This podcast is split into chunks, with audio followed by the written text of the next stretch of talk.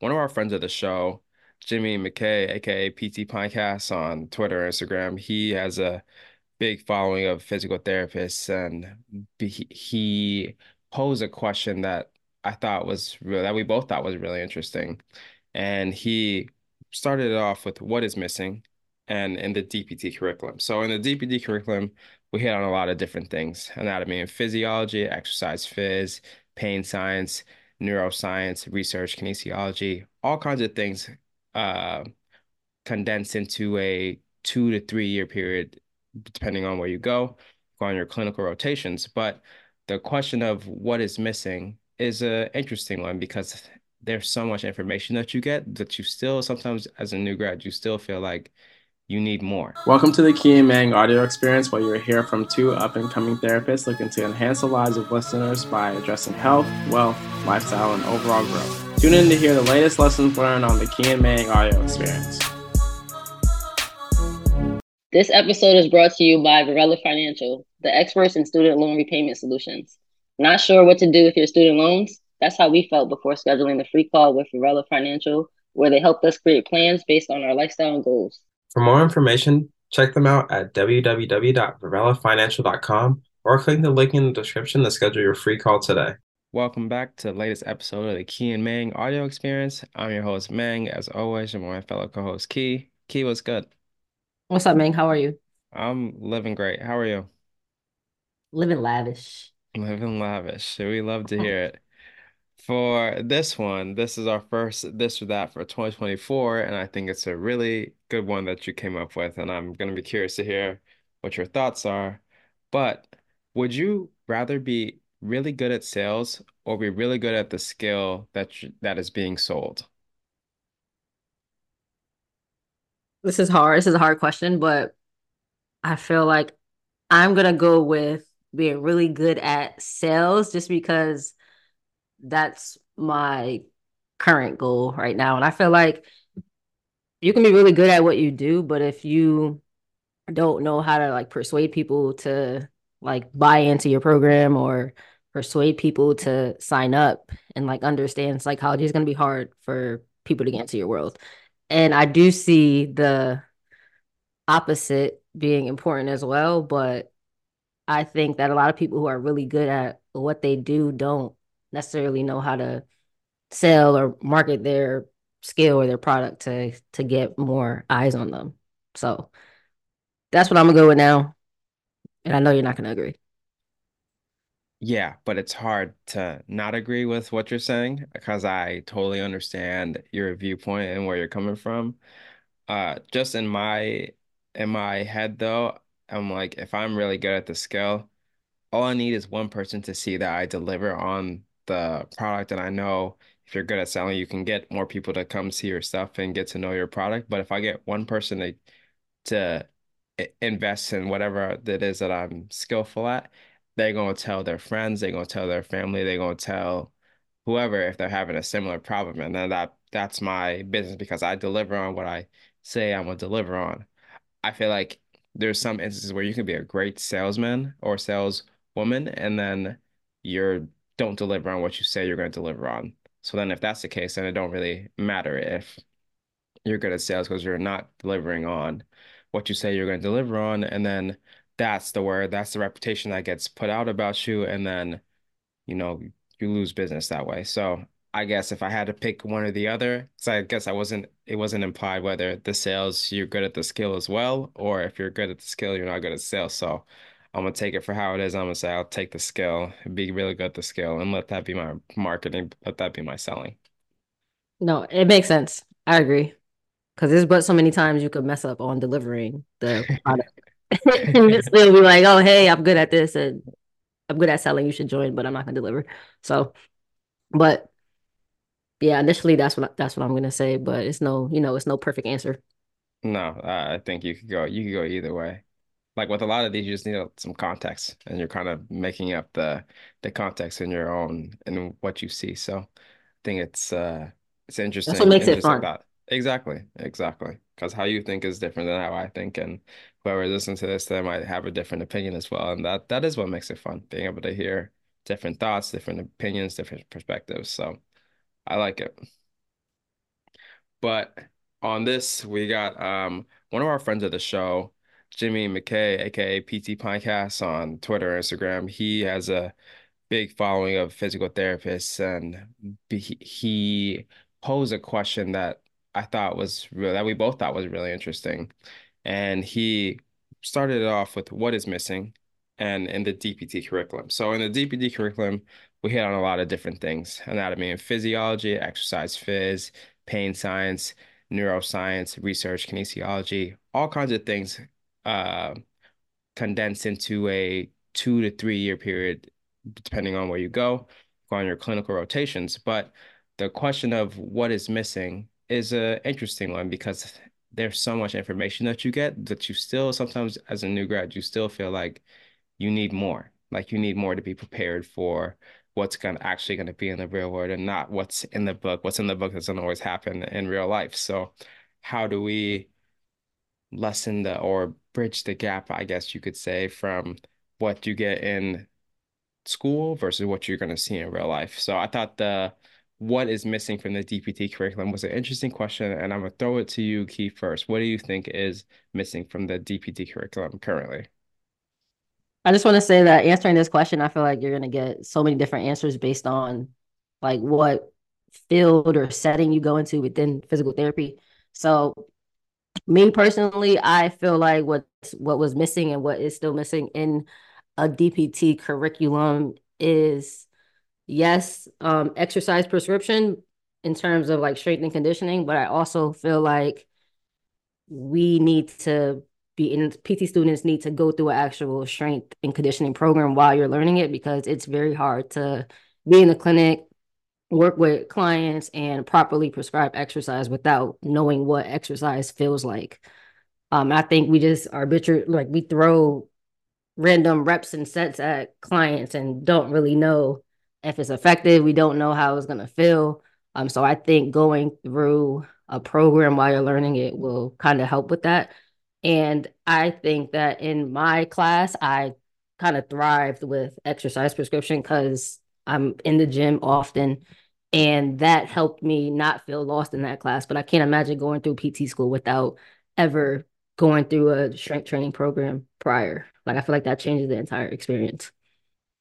Yeah, I think it depends on what program you go to because there are some programs that have strength conditioning like classes or electives, or I'm sure I think there's one school in New York that requires you to have every student to have their CSCS, which is I think great.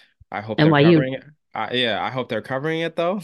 Yeah. But uh, but um, I feel like you know the argument of strength conditioning, like if I work in inpatient, if I work in the hospital, I'm not going to need it. My patients aren't, you know, going to be lifting weights or anything, but I still think some of the principles can apply when you're talking about being able to knowing how to prescribe power exercises to decrease fall rates for someone who's been in the hospital for a while, or understanding proper hinging mechanics for when you're having to transfer a max assist patient, or you're having, or things like that. So understanding what positions you got to get in to protect your body and being strong to be able to perform a max assist, or you know, being able to prescribe for your patient appropriate things that are going to help them when they're at home and not in the hospital bed is why it's important that we all go through strength conditioning. It can appear in all facets of of the game, young, old, middle age, weekend warrior. It applies to everybody. So I agree with this that, you know, we do need more, I don't want to say basic, but we do need a baseline understanding of strength conditioning as movement professionals. Um, so I think that's a that's a good point that you bring up. And my thing, I, I would have gone to this. There were people that commented, you know, business and sales and things like that. I think those are good things to have on, but you also have to have the right people teaching you that. Um, so I was trying to think about what was something that I wish I had in school now that I feel like would prepare me for the workforce now. And I came to being able to reverse engineer goals depending on the person in front of you and what's limiting them. So if I have someone who tore their ACL, being able to reverse engineer what it looks like, what criteria have to be met, and not just looking at a piece of paper for a protocol. Be like, at three months, they should be good to run if they've met this and this and this. But being able to piece together the they got to be able to do this first, and then they could do this, this, and then progress to this, and then we think about running, and then we think about multi-directional speed, and then we think about, you know, returning to sport, returning to practice. Um, being able to have that experience before clinical starts, so that when you get to clinical, you have a better idea of being able to think about, you know, why you're thinking, what you're thinking, what the progressions and regressions are going to be, what you're looking for, and I think it'd probably make it a lot easier on the student CI relationship to make sure that get a better idea of where the student's at and why they're thinking, why they're thinking, how they're thinking, what's going into their thought process. So I think being able to have more intention to focus on reverse engineering and goals depending on where a person is at would be would have been super beneficial and super helpful. I agree. And I feel like I don't know if your program did this, but my program definitely had us make a plan of care for like a post-op patient. But literally we just looked at the protocol and gave exercises that fit within that time frame. But we never talked about like, hey, when is like what's the criteria for discharging a brace? What's the criteria for um, getting off a crutch? When is it appropriate to start running based off of functional um, ability and not just um, time criteria?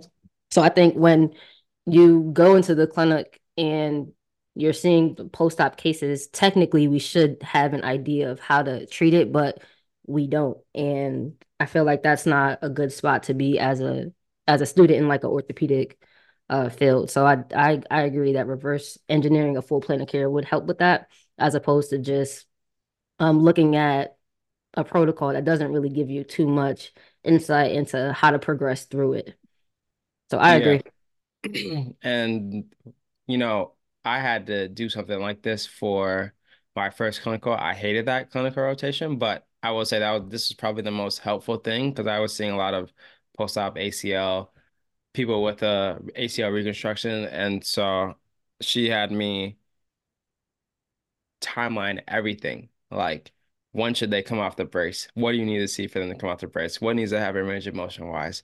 What do you need to think about dynamometer wise, strength testing, and what should be the response? Every single step of the things that I was seeing, I had to write it down, present it to her. And that was helpful, but it's also like I had to do that on my own time on top of clinical 40 hours a week. And it was it was a lot, but it was helpful. Um, and so I think if for more common things that we see, whether it's a labrum repair, rotator cuff, FAI, you know, anything, whatever, just being able to reverse engineer and be able to talk about and think about what you need to see and how they're going to get there would be super helpful and I think beneficial long term. And back to your strength conditioning point, I just thought of this. Um, like for my program, we had a elective, strength conditioning elective, and our electives were like once or twice a week for four weeks. And there were only 10 spots out of a class of 70. So if you didn't get in, if you didn't sign in at 12 o'clock on the dot and click the and click to the elective, you're missing out. And I was like, this is not how it should be. Like everyone should have equal access to equal access to the electives. And if they're trash, no one's gonna sign up for them, and you know. So then you gotta adjust and on the fly, and not just force people to go into things that they don't want to do. Um, so that's my other added piece that I wanted to add on to the the strength conditioning. I like the uh, strength conditioning and DPT curriculums. Yeah, and I also I what I want to say about your point is I feel like a lot of PT school is just keeping people safe. And I feel like at this point the bar needs to be higher. Like it's not about keeping people safe. It's about like progressing people and letting them like really thrive at the level they're at. And I feel like having students go into the clinic without any knowledge besides safety precautions is doing them a disservice. Like we don't just want to be safe. It's like push people within the appropriate time frames, appropriate context. So that's that's kind of the thing looking back that kind of annoyed me. And then um I was lucky that my school had a actual elective for strength and conditioning, and I feel like it aligned pretty well with the CSCS. But I think that that should just be a class that is that's um required. Like we're required to take research. Most people don't fucking go into research. Like that can easily be swapped out. Like mm. it just doesn't make any sense. Like there's a lot of things we take in PT school that doesn't need to be taken. So I definitely think strength and conditioning should be in there and actually have people go into a go through a program while they're learning it. For sure. And I, I mm. think to your to your safety point, if all you know is how to make sure that nobody falls and I think the expectation from your CI is that you've been exposed to all this stuff in school when you actually haven't. You just know the things you got to look for to make sure that someone's not, you know, their blood pressure's not dropping or they're not a fall risk or things like that. But in terms of actual, I think it adds a little more tension, a little more stress if, you know, a CI or a clinical instructor has certain expectations and you're here because you just haven't seen or had the experience yet to be able to get to where they want you to be from the jump. So I think it would also lessen that gap of, you know, decrease confidence, decrease, you know, um, increase improvement in your abilities to to do what you got to do in the clinic. So I think there's a, a lot of room for improvement. Uh, hopefully, as the years go by, you know, this continues to improve and, and get addressed. But I think it was an interesting topic to to bring up for sure because there's a lot, a lot of different answers, a lot of things that could be said. I agree. I support all answers as long as it's not people complaining all the time. and on that note, peace. Thank you for tuning in to another episode of the Key and Mang audio experience. Make sure to subscribe, give us a five star rating and review, and we'll catch you in the next episode.